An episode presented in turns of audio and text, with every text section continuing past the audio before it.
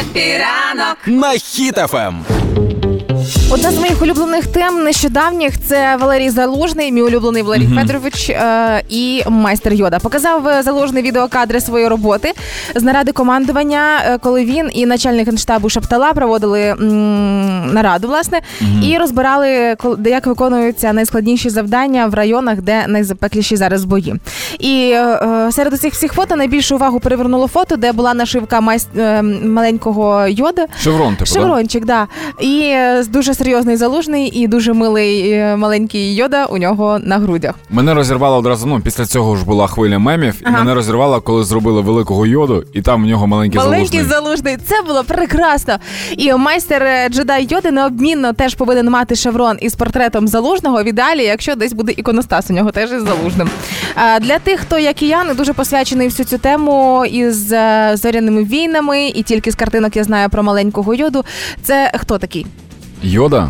Ось це майстер, який вчив молодого джедая. А ось цей малючок, це був з Мандалор, це щось таке? Да, а малого Йоду я не знаю, тому що я не дивився саме цей спін-офф, не знаю, це продовження я не дивився. І після того, як маленький Йода з'явився як шеврон, з'явилися також ідеї, що тепер мають бути і нові звання для військовослужбовців ЗСУ.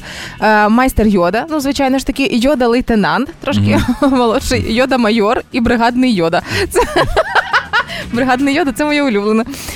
І, звичайно ж, почали в інституті вивчення війни, там Дженніфер Кафарелл є, який займається, взагалі, цими військовими і воєнними процесами. І коли він побачив цю нашивку, зокрема, то із-за кордону теж прийшла для нас вістка, що тепер ясно, що кинжали, які летять на Україну, перехоплює бейбі Йода, а не Залужний голіруч.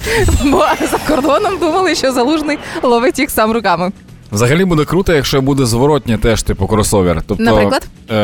В Залужного був шеврон Йоди, а в наступній якійсь серії «Зоряних війн» ми побачимо Залужного. Хочу. Його прототип якийсь.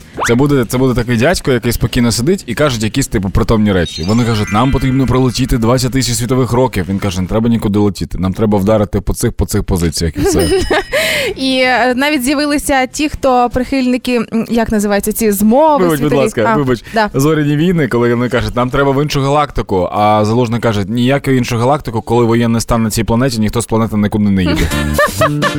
І прихильники конспірології вже писали, що коли Буданов каже про підрив АЕС, Залужний з'являється з нашивкою Йода. Чи означає, що йод таки треба? І чи прибуде з нами йодована сіль? Почалися такі історії. Це так важко закрутили. Але тим не менше. Але як би там не було, найприємніше і наймиліше, що писали, що насправді на боці України і нашу перемогу наближають Бог, Залужний і бейбі Йода. Це дуже мило.